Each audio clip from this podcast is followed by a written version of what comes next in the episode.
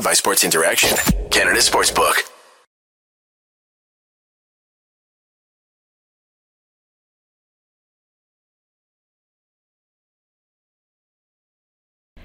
Hello, everybody. Welcome back to Game Over Winnipeg. I apologize for the muted mic. I always get so worried when I'm playing the ad or when I'm playing the intro that you're going to hear me messing around, throwing things, trying to get all set up. But hello and welcome to Game Over Winnipeg. Uh, it's Lyss, as always, back here uh, covering this. What was it? A 5 1 loss to the Colorado Avalanche. Could have been 11 1 at this point. Um, before we get in, I'm going to share a quick word from our sponsors here. So, want to bet? Then get in on the action at Sports Interaction. The boys of summer are back on the diamond, and March Madness is on deck. Bet pregame, live and play are on one of our many prop bets. Sports Interaction makes it easy to deposit, play, and cash out. Head to sportsinteraction.com/sdpn. That's sportsinteraction.com/sdpn. Or in Ontario, download the app using the QR code at the bottom of my screen.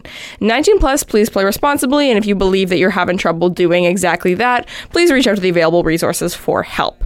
So, welcome back to our show here today. Um, for those of you who are new here, my name is Lyss. I think I already mentioned that, but I'll be honest, I'm a little all out of sorts. I'm a little frustrated, guys. For those of you who are regulars, you know I usually hang up my jersey of the game. Tonight, that's the wrong wall. My wall is empty in protest because these guys stink. Um, I am super excited to have a lot of you in the chat today. I know a lot of people are looking for an outlet to express their frustrations because I think we're all a little bit irritated with much we got going on. So please feel free to share in the chat. I see Noah's already got some ideas going and, and cooking about how to fix his team. And I'm excited. If you're listening live, please comment on the chat and YouTube. I'd love to hear what your thoughts are because I know we definitely all have thoughts. So, 60 minutes of play, obviously, you need to quickly identify, just isolate that one particular goal. Um, so Nate Schmidt, nice point shot, nice Mason Appleton deflection. I just wanted to say I really like that goal. Um, I've been talking a little bit about how I get frustrated with the Jets often because I don't think that their point shots are strategic enough, and I really liked that particular goal because Mason Appleton obviously called for it and was in the right spot, but I think it was the perfect execution of having some space up top in the circle and making sure that you're able to get that nice tip in front, or if there's a clear lane or a screen on the goaltender. I thought it was a fantastic use of the um, deflection in front. So I just wanted to shout that out. That was a great goal, and I'd like to see more of that. That's that's about it on the good that I have for today. Um, and the thing is, oftentimes we do this show, right? We want to talk about what we saw in those 60 minutes, what we heard, all those different kinds of things. But I think tonight I have a little bit of a different angle I want to take. I want to go a little bit off the board on this show because a lot of what we saw that was wrong with this team is what we've been seeing that's been wrong for this team since the new year. So I don't want to harp too much on the similar players, the similar line combinations, the similar usage, the similar special teams that have been plaguing this team for quite some time. I want to talk about the worst case scenario. So we've been talking about what this team needs to add. I think today, I know people are probably getting a little tired of trade deadline talk, but it's got to be coming in with some more urgency. The team has a week left to make something actually happen. And after the egg that they laid tonight, there could be some other options. This team could look at the ability of what they're doing and, and all these kinds of things and think, this isn't it for me. Um, Noah saying in the chat that Dillon's in the post game presser are saying there's no excuse for how the game went, and I fully agree with that. I think it's getting a little bit frustrating for a lot of the players this time. Um, and Brian says that this game is miserable, uh, but let's be real, it feels like it's been brewing for the last month, and I fully agree. I think I've been coming onto this game over show, and I feel like every single game I'm coming on here to get mad at the Jets, or if they win, I feel like I always preface it by saying, "Come on, guys." It was the Chicago Blackhawks come on, guys, it was the Ottawa Senators, you know, stuff like that. And it's like, that's not happening anymore. And the Colorado Avalanche were clearly missing some of their important players still, notably Cale Makar. We've been seeing those Makar versus Morrissey ads on the boards for like weeks now, um, which was dumb. But uh, I, I, like what Noah's saying about um, we can't leave the best goalie out uh, in the league to dry by Appleton, uh, as a quote Appleton shared in the postgame presser. And I think that's really interesting. And before we get into some trade stuff, I also want to talk a little bit about Hellebuyck. So there was a Bronx cheer that came out for that guy um, when, you know, he was rocking the point 200 save percentage at a boy. Um, but my, I just, I want to talk about him a little bit. I don't think enough Jets fans, myself included, understand the impact this goaltender has had on the Winnipeg Jets since 2017, 2018, 2019 when he started to become very excellent. Obviously, we know we got out goalied in the Vegas series in 2018. and We can go down that road again, but it's quite alarming how much of an impact this goalie has had on the trajectory of this team, good and bad, because he has been so unbelievably fantastic over a consistent period of time for this hockey team that it plagued them to the point where they were unable to address their inefficiencies for years because people were so oblivious to the fact that this goaltender was playing at a level that I don't think anyone has seen from a current like era goaltender. I know Andrei Vasilevskiy is fantastic. I know Igor Shesterkin played the way he did last year. But the Winnipeg Jets have been a weak team for a long time. They have good players. They have players who are able to do things. But the shot quality that Connor Hellebuyck has faced throughout his entire career is record breaking compared to what some of our other goaltenders are seeing in today's day and age. I understand that we've had some goalies. I like to call it the GSAX. I don't think that's actually what you say, but uh, GSAX, goal saved above expected. It's one of my favorite statistics when looking at a goaltender because I think it's a really, really important stat instead of just looking at something like shots because that doesn't tell you enough of a story about the kind of shot that a goalie was facing. And oh my God, it's absolutely ridiculous to see what this goaltender has faced for games over the course of the years because he's a high usage goalie. He's used, his backup has been used significantly less than a lot of other teams in the league. And to Bronx cheer this man, I will say, I get it. If you're a fan and you're just frustrated, you let in, what is it, four goals in that early stretch of time, three, whatever.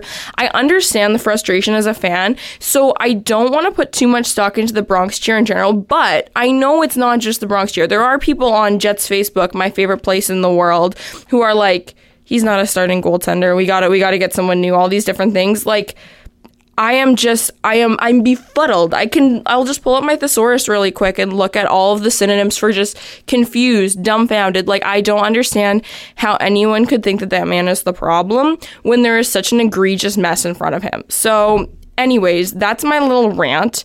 Um, I I, I don't even know what to say about that anymore, and I think this kind of feeds into this whole trade deadline piece. Okay, so we, we see this game, we see a very, very significant weak performance by their forward core in a lot of different areas. And that seems to be the general consensus of our friends in the chat. We got Brian, Noah, Sierra, Carl are all chatting in there, and Brady's there as well, kind of talking a little bit about some of the things that they saw. And I'm going to kind of refer back to a lot of these comments throughout the course of the show. Um, but I think it's really important to, you know, identify that this isn't a one game thing. A lot of people have been talking about bringing it forward since the beginning of the season when looking kind of at, you know, just on paper what this team is able to do. And there are some people, for different reasons, some people, you know, didn't have a ton of faith in Cole Perfetti. Some people didn't have a ton of faith in Blake Wheeler. But kind of the general consensus was this is a great, this is a good team. Like they have maybe uh, bringing in an extra defenseman and bringing in an extra top six forward could turn this actually into a very fantastic team when you have Connor Hellebuyck playing the way that he is and when you have Rick Bowness getting the results that he was able to get. And that was a pretty common thing. A lot of people were pretty impressed with the way things were going early on.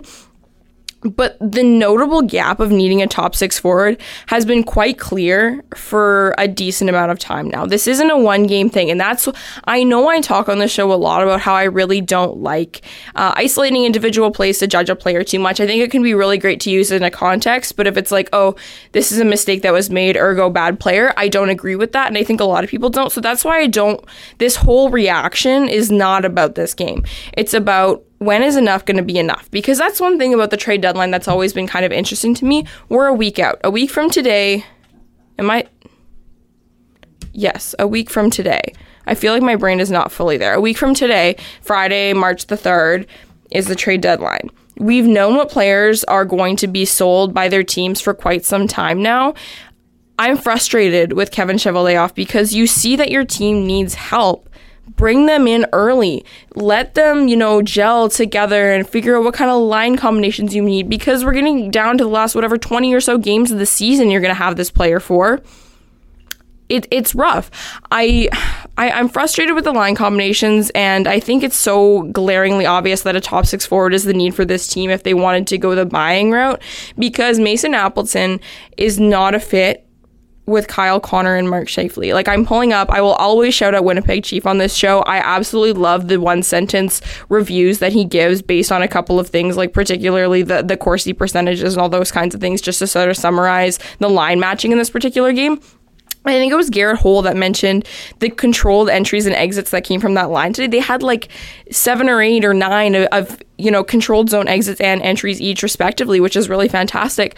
Mason Appleton had zero of those. Like that's the kind of thing when no one scores in a game, you can't look at the score sheet in that way and make too much of a um, you know a judgment on what happened because there, there's not much to look at there. So you can look at these sorts of things and that's alarming. You need your first line to control play, and you need not all of your forwards to be equal participants, but to a more so degree than having a nine to zero ratio of controlled zone exits and entries and that kind of stuff. So I'm I'm frustrated. I know we've talked about frustrations a, a little bit.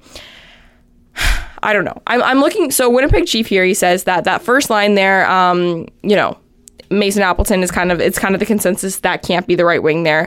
He's looking at the Dubois line it says that you know these players got demoted. There was a lot of line shuffling that went on, and we'll talk a little bit. Bra- Brady mentioned um, the usage that came from um, uh, Nikolai Ehlers It was less than 15 minutes again, I believe, which is obviously unacceptable. And I think tonight, even on the power play, they had a couple stints where they didn't give up any shots. And I'm sorry, but I don't care that it's the Colorado Avalanche. You're the Winnipeg Jets. You keep tweeting out about how you're fo- for, I'm not even saying words, first in points percentage and all these different things.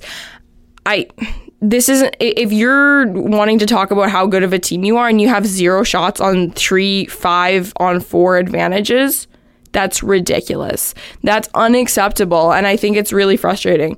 Um, so, Noah, again, bringing up comments about. Uh, um, the Bones post game presser. And I also see that uh, Brady is identifying too that he doesn't have an issue with the Bronx cheer because, uh, you know, fans are frustrated. And I completely agree with him. But Noah says that Bones says, We were asleep to start the game, no question. How do you account for that? It happened. Let them explain it to you.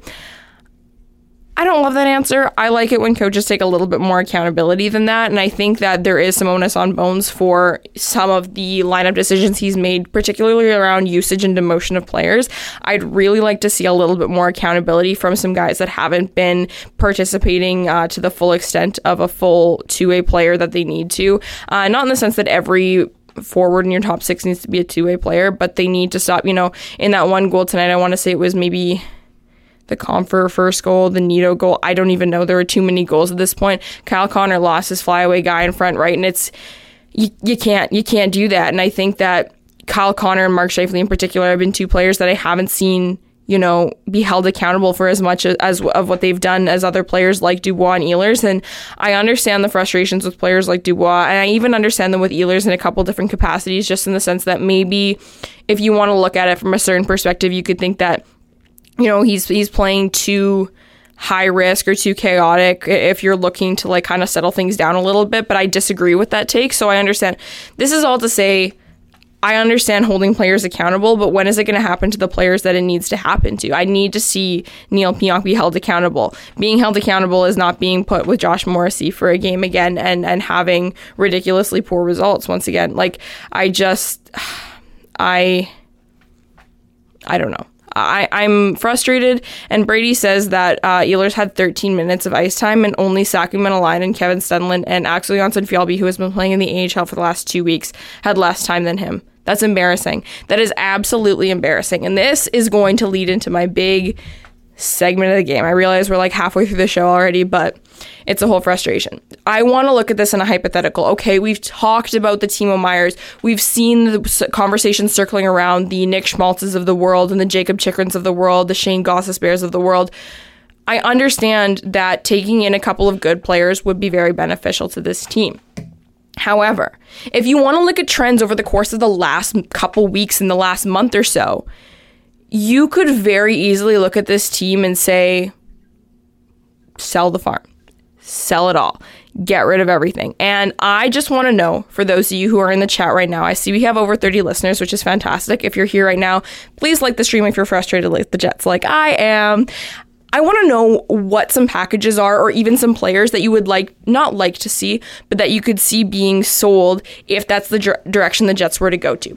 So I'm not fully on that train yet. I'm really not because we know we know how I feel about the Nikolai Ehlers of the world, the Mark Scheifele's of the world, and particularly the Connor Hellebuycks in the sense that you're not going to have as many good players be good at the same time as you do right now, and you're never going to have a Connor Hellebuyck again. So I fully believe in trying to maximize what you're able to do in this window while you still have him.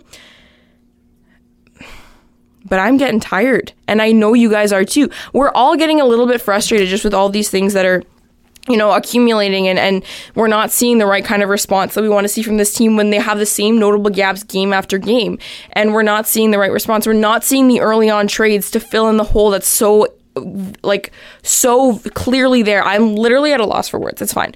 And I also haven't mentioned yet that uh, obviously Cole Perfetti, we found out today, is going to be out for at least eight weeks, which is absolutely tragic. And I feel so bad for the kid. He was having like a borderline some Calder ballots season. Like I'm really happy that he's finally found his own, that we're starting to see what he's able to do and the place he's able to make in the NHL. That is a heartbreaking injury for a player to suffer. And I always care more about the player than I do about the team but that's also a heartbreaking loss for the Jets. And I you can't deny that either. And and the need for a top 6 forward has never been clearer.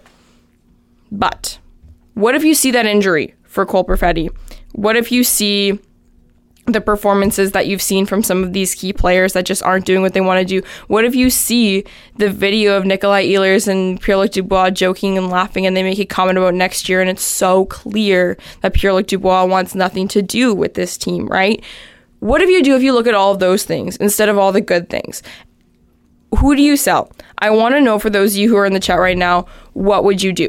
Are you looking at a retool in that case? Would you just kind of want to sell off a couple of the, you know, like Pierre Luc Dubois, for example, just because of the contract situation? Or are you saying sell it all, start fresh? Rutger McGroarty is going to be your captain in six years and just go from there, sort of thing? What do you want to do? Um, so I I want to look at a couple of things um, particular in the chat here. So for those of you who are, I know my my time is a little bit behind, so you're not listening to me exactly live. You're a few seconds behind where I am. But um, Brian mentions that one of the things that bugs him a lot is the whole accountability thing, and it leads to the wrong players being demoted and the wrong players being promoted. And I completely agree with him in his kind of concluding sentence there that it sends the wrong message because I believe that in a situation where you are struggling, like the Winnipeg Jets clearly are in these games, you can't overcompensate in your areas of weakness. You need to elevate your competitive advantage. And I know you guys are getting so sick of me saying that, but it's absolutely true. You can't just sit back. If you're struggling to defend against the Colorado Avalanche, you can't just be like, well, let's just defend more. You need to use your tools, and their tools are the Nikolai Ehlers of the world who are able to break into pretty much any zone with any kind of defense. Doesn't matter what kind of trap they're playing. He's able to make that entry and create a little bit of possession and, you know, get some shots, maybe score some goals. That's what you need to be doing. You don't need to be promoting and spreading out your guys who are quote unquote defensive guys, even though Saku Maenalanen in particular has had poor five on five defensive results in, you know, since you even returned from injury. Um, so that's a whole other situation. But even if you want to look at him as a defensive player, which again, right now, that's not even what he's doing. He's just creating a whole lot of nothing. It sends the wrong message, and I fully agree. And it also leads to the wrong results. All you're doing is getting hemmed in even more. And as soon as maybe Saku Maenalanen does, you know, grab a loose puck or something, it's just a chip off the glass and to change and to get hemmed in once again by the Colorado Avalanche's third line. It's not solving a problem. So that's my hugest frustration with that as well, because I think that it's it's like Brian said, it's sending completely the wrong message. So going back to a couple of the quotes from the postgame presser that Noah, shout out to him, always is sharing in the chat for us. Our character and pride just got tested. We didn't respond tonight, we have to respond Sunday. Win or lose Sunday, there has to be more emotion and commitment. Haven't we been saying this for quite some time? They lose a game and they're like, oh, we need to come back with a response. And then they simply do not. And it's like, where where do we go from here? Luke says that 26, 55, and 81 still have special treatment. And it's honestly getting to the point where I really don't understand why. I un- I we always had all these thoughts and you know what? Feel like it's been a while since I brought up Paul Maurice on the show. I think I was doing really well, but you know that that meme of um, that screenshot from like one of the later seasons of The Office, and it's Jim and Dwight, and it's like days since our last nonsense. And then they have to wipe it down to zero. That's me, like days since I last brought up Paul Maurice on a game over stream. um, but that's besides the point. I really go off on tangents when I'm by myself. Hey, you guys have no idea. Someone who likes to talk as much as I do, it's actually kind of hard to like sit here and just start spiraling thoughts. So, really big shout out to those of you who are in the chat to, and sharing these thoughts and whatnot. But we always thought that some of that special treatment that those three players got in particular was due to the coaching. And then, you know, we learned a little bit more, but maybe there were more disconnects there than we thought and all these different kinds of things. But we're still seeing the same special treatment. It's making me wonder, like, what could I possibly be missing? Because if you look at the kind of player that Kyle Connor and Nikolai Ehlers are in their style of plays and things like that, I don't understand how you would give one more special treatment than the other, even to the point where Kyle Connor obviously does not make as many plays as Nikolai Ehlers does, but he's a similar player in the sense that he's defensively deficient, but it can be made up for with what he's able to do offensively and what he's able to contribute on the score sheet. And I get that. So why are you punishing one of them and playing him way below his utilization rate and not the other? It's the same thing. Like Blake Wheeler has had a fine season. Like I don't want to dog on Blake Wheeler. It's a coaching question that I really don't think I fully understand. And when you know when Rick Bowness comes in and strips the C of the player that's been the front facing player of the Winnipeg Jets since he got here, you, you I again, we can speculate about that all we want, but my whole takeaway from that was we're going to be seeing a little bit more accountability from a lot of these players this year. And That's going to be a really exciting thing. We're going to see merit based results as opposed to, like, what's the word I'm looking for? Seniority based results and all those kinds of things. But then it's just not happening. So it's it's hard. Brady says, "Do you think Brad Lambert gets treated like Ehlers in four years? Do you think he'll overcome the European bias because his name doesn't sound European?" Great quote. Um, it's a trick question because Brad Lambert won't be a Winnipeg Jet in four years because they're going to find a way to trade him away like they do with all of their Finns. Um, but uh, no, I there's something really bizarre, and I genuinely don't know what it is. And again, it's it's not like me to speculate. That's a lie. Yes, it is like me to speculate. I love to speculate. Who am I if I'm not causing drama? Um, but it's it's very odd how the American and Canadian stars get treated just kind of from our perspective as opposed to some of the other guys. Like you said, the Kyle Connors, the Mark Scheifeles, the Blake Wheelers, the Josh Morrissey's, hell, even the Neil Pionks at this point, comparative to the Patrick Laine's, the Nikolai Ehlers, you know, it's kind of odd. I really don't understand. And I don't know if it's like we're reading into it too much or if they're like, it's a Canadian market. We want a Canadian like star, an English speaking star who can be our face. I think that's ridiculous. That's extremely xenophobic if that's the case. And I think it's an awful strategy because you're punishing good players. I don't want to believe that anyone's actually going in that direction, but with the trends that we've seen from the European talent on this team, you almost have to think there's something there because it's just so ridiculous. I don't understand what's going on there. So, Brady, I kind of agree, especially because Brad Lambert is a little bit of a chaotic player too. I wouldn't be surprised if that's what we saw happen there.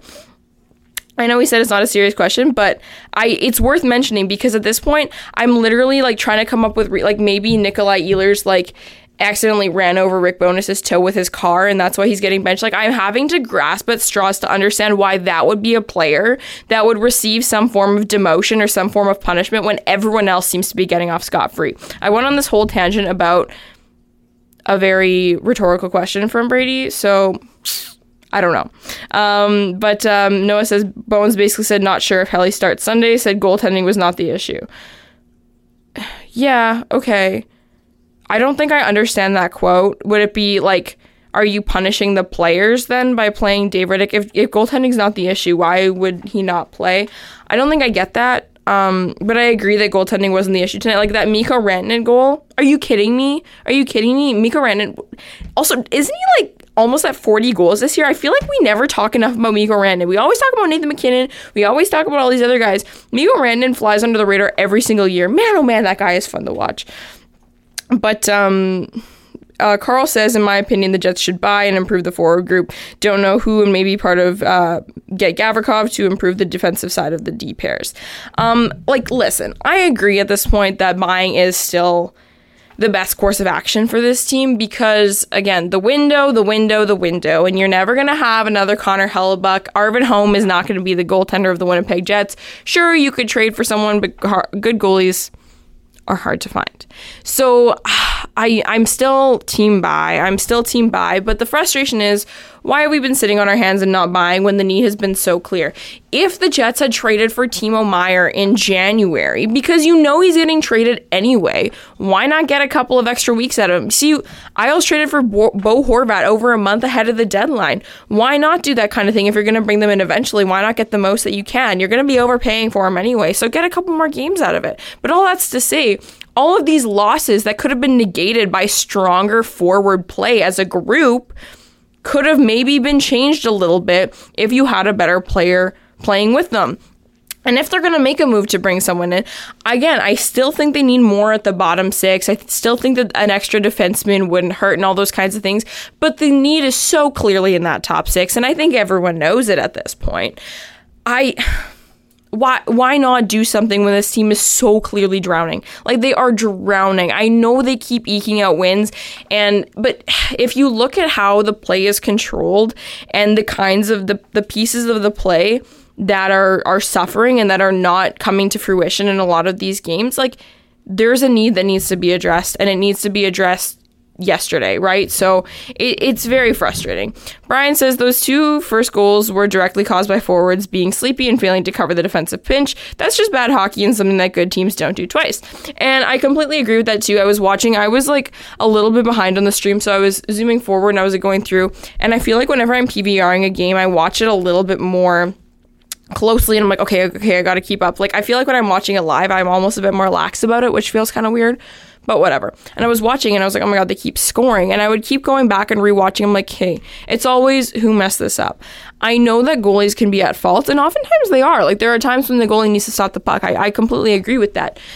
But it's always when you're, especially when your job is is to talk about a hockey game, you're like, okay, whose fault is this? Who messed this up? So yeah, going back on all of those, and again, it was poor, poor, poor reads by the forwards on when to on when to cover that pinch. And I think you know if, if your coach from the beginning has said we need more active D, we need more active D, and all those kinds of things that have been a constant quote from Rick Bowness this year and things like that you need to expect the D to pinch because that's what they're being told to do, especially if it's Josh Morrissey and Neil Pionk. They're being told to pinch, they're being encouraged to pinch. So if they're going to do that, or even if they haven't done it yet, you need to be prepared for it because they're the ones who look bad when you miss your pinch and then they get an on man rush or they get placed out of position and they're not able to cover the pass or the screen or whatever you want to talk about, it looks bad on them when it's actually your own fault for having a miscue in that particular situation. So that's my frustration on that. And Brady says Bones accountability, power play um, is meh for a week. Um, Mark Scheifele whines that he isn't playing in his spot.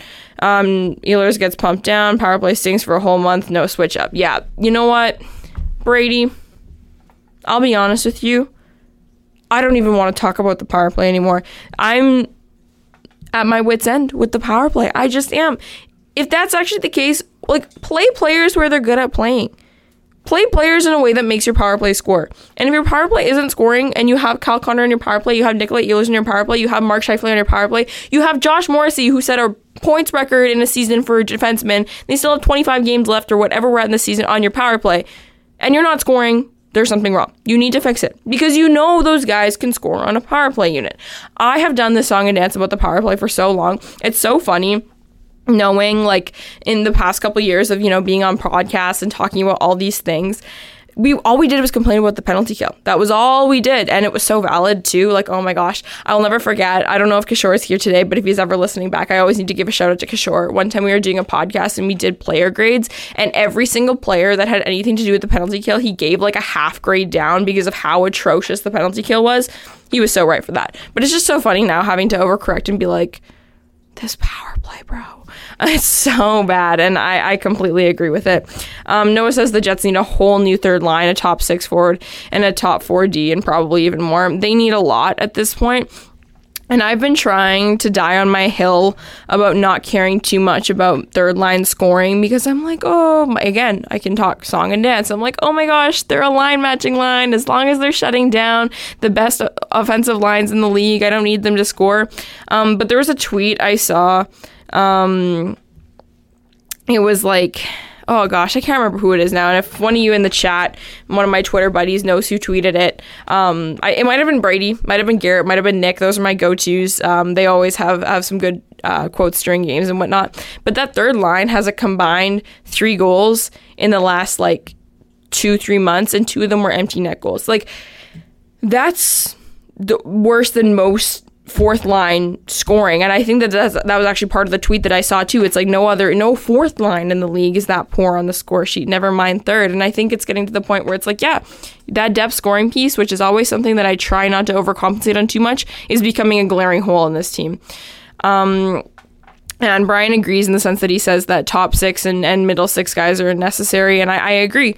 Like AJF, I, I was fine with as a pickup, but I'm okay with him as a fourth line energy guy. And we can talk about all these things about how it's nice to have him out there for six minutes a night, just kind of negating icings and doing, you know, ripping random shots and scoring on the occasional one because he's a fun guy to watch, you know, all, all that good stuff. I don't mind it. it. It's okay. We can do that. Um, but Carson Kuhlman is not a third liner on a Stanley Cup team, and this is what that team thinks they are. Is that they think that they're a team that's going to go deep in the playoffs, and that's that's not sustainable. You can't you can't do it. Um, Carl says that Bo Horvat has been good for the Islanders, and the extra games to develop chemistry has been good for them, and Horvat is so worth it to do the trade early.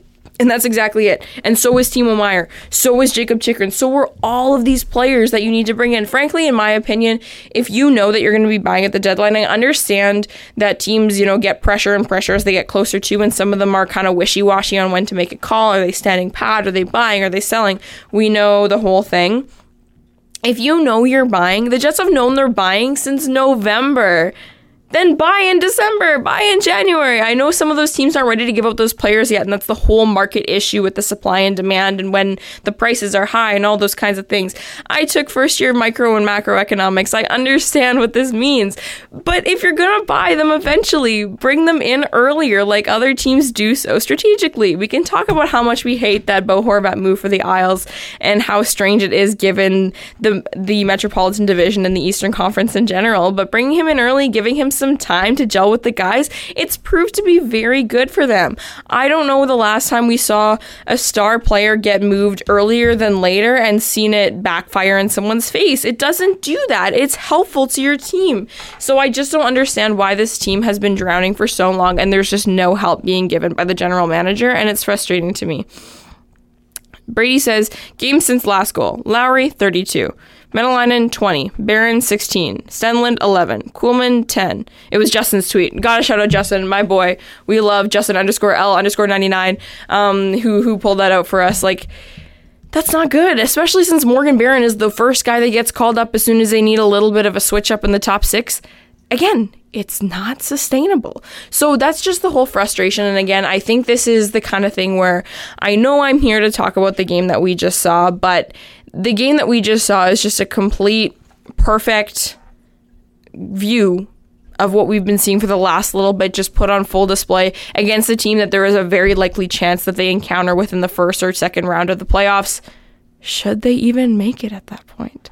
So um, i kind of want to wrap the show up here my throat is getting real dry. I've been yelling for a very, very long time now, um, but it's always a ton of fun. So I just want everyone who's in the chat, like, I want to shout out, you know, um, Next Gen Leap is there, Brady is there, Carl is there, Brian's there, um, Noah's been there, Luke's been there. Everyone's been hanging out in the chat, and I really appreciate it. If you haven't liked the stream yet, please do so, and make sure you subscribe to SDPN guys share your final thoughts with me before we log off. Obviously this game um, was it's very clear that the colorado avalanche have a lot of really dynamic players. Like we can see it uh, some of their defensemen. Obviously we love watching um, Toews and, and byram play every night. They're they're a ton of fun and they, they move the puck really well. And i think that you know I'm tired of saying this once again. When the Jets play against good teams and they see good players, I, I understand you want to give credit where it's due, but that's what good teams do is that they're able to mitigate that a little bit. They're able to sort of release some of that pressure that those players are able to create, and that's how it becomes competitive. And there was no compete in this game. This game was just a frustration, a frustrating mess of all kinds of things coming together. So Doug says turd. I think the word is turd. And I feel like that's a pretty good description of this. And I think it's the kind of thing where, you know, we can talk about intangibles and needing to pull your, your act together and all those kinds of things. These players, I don't know what it is that they need, but I know they're frustrated. We all know they're frustrated. They just need to act on it a little bit better because tonight, you know, someone made a joke about a PLD shift 2.0. Like, that's a player that goes out there, he takes a four minute cross checking penalty, and you're like, I know you're annoyed, dude, but now your team is shorthanded for, for four minutes. And even if the the other team doesn't score, that's four minutes where you could have been controlling the play and you weren't able to because you were at a disadvantage. And, you know, all those different things. Like the players need to, you know, I don't care, you know, Brendan Dillon comes out right in post game and he's like, we need to be better then be better. I'm tired of the post game pressers of the oh the the the compete's not there, the the accountability's not there. Then it's on you. It's on you at this point. I understand that there there are, you know, we, we need maybe ownership to do this. We need the GM to do this. We need the coach to do this. We need all of these things, right? But at a certain point, it comes down to the players too. And I, I've aired my frustrations with the Neil Pionks and the bottom sixes and and the and all those guys and whatnot. But every single one of those players needs to do a better job. Um, and I know it's easy for me to sit here in my basement and say that, but it's the kind of thing where it's like, this is their job, this is what they're paid to do, and I need them to do a better job. Noah says, Chevy probably made a plan a month or more ago to wait to make a trade until this coming week so you can make multiple deals with the cap space he has accrued, but he waited too long. That's probably very fair. I think that there are a lot of strategic moves that the Jets could make here. And if we wanted to go the route of looking to buy a little bit more. This is also an interesting year to do that because of the cap flexibility that they have. They would be able to do what Minnesota has done in a couple of trades now, where they retain a little bit of that salary in exchange for a pick or two, which I think is a really cool play to make because I think a lot of teams, except for you know the exception of the Arizona Coyotes, find that if they're kind of like a middle team and they have cap space, they should be buying because they have the ability to. But I like what Minnesota's doing, and I think it makes a ton of sense. And if the Jets were to kind of walk back on being a contender, that would be an interesting route for them to take. But Brian says, final thought, I think a deal needs to be made before Monday, not deadline day. The longer they wait, the closer they may fall toward the playoff line. Um, Brady says if he's not talking about a trade on Sunday's game over, I'm going to be upset. Um, listen, okay, actually, hold on. I'm wearing, can you tell? I'm wearing my, where is it? My hair is all over the place, guys. I can't even, it's so, for those of you watching live on YouTube, you can see it's my Ville Heinola Stanley Cup playoffs sweater. Um, shout out to Glenn. Um, I'm going away to Montreal for two weeks. I leave tomorrow or Sunday. I don't even know. I'm so all over the place. I know Ville Heinola is going to get traded while I'm gone and busy and not on my phone, and it's just going to be a nightmare. So I'm leaving it up to Brady to make sure he airs my frustrations as much as he wants on uh, Game Over in, in, the coming days while I'm gone.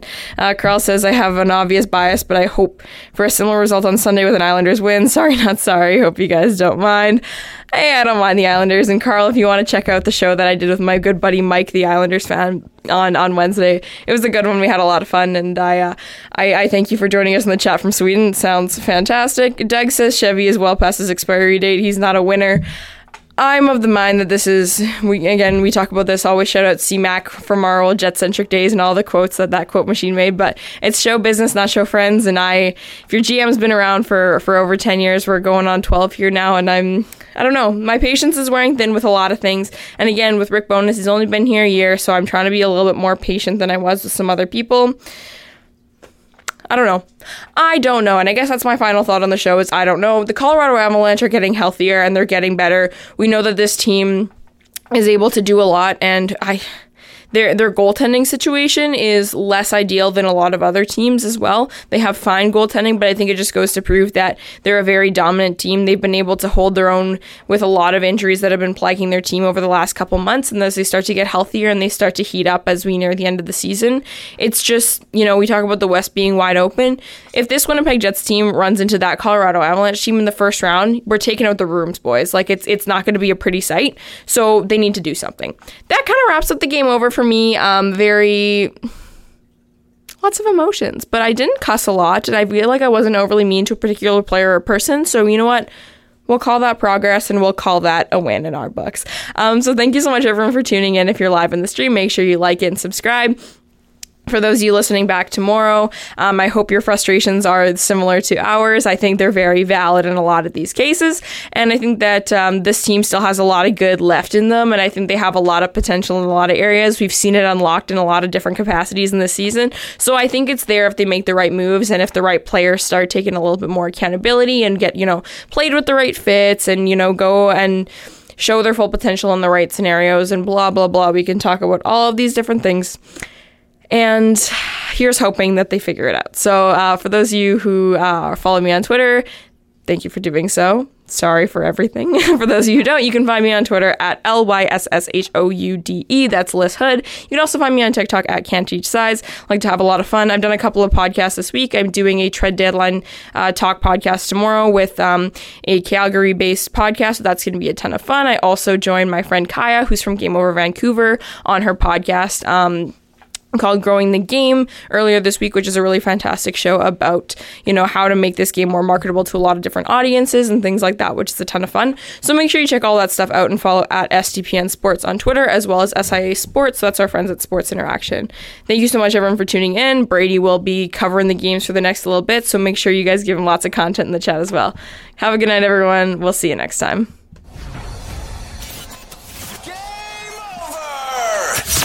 Powered by Sports Interaction, Canada Sportsbook.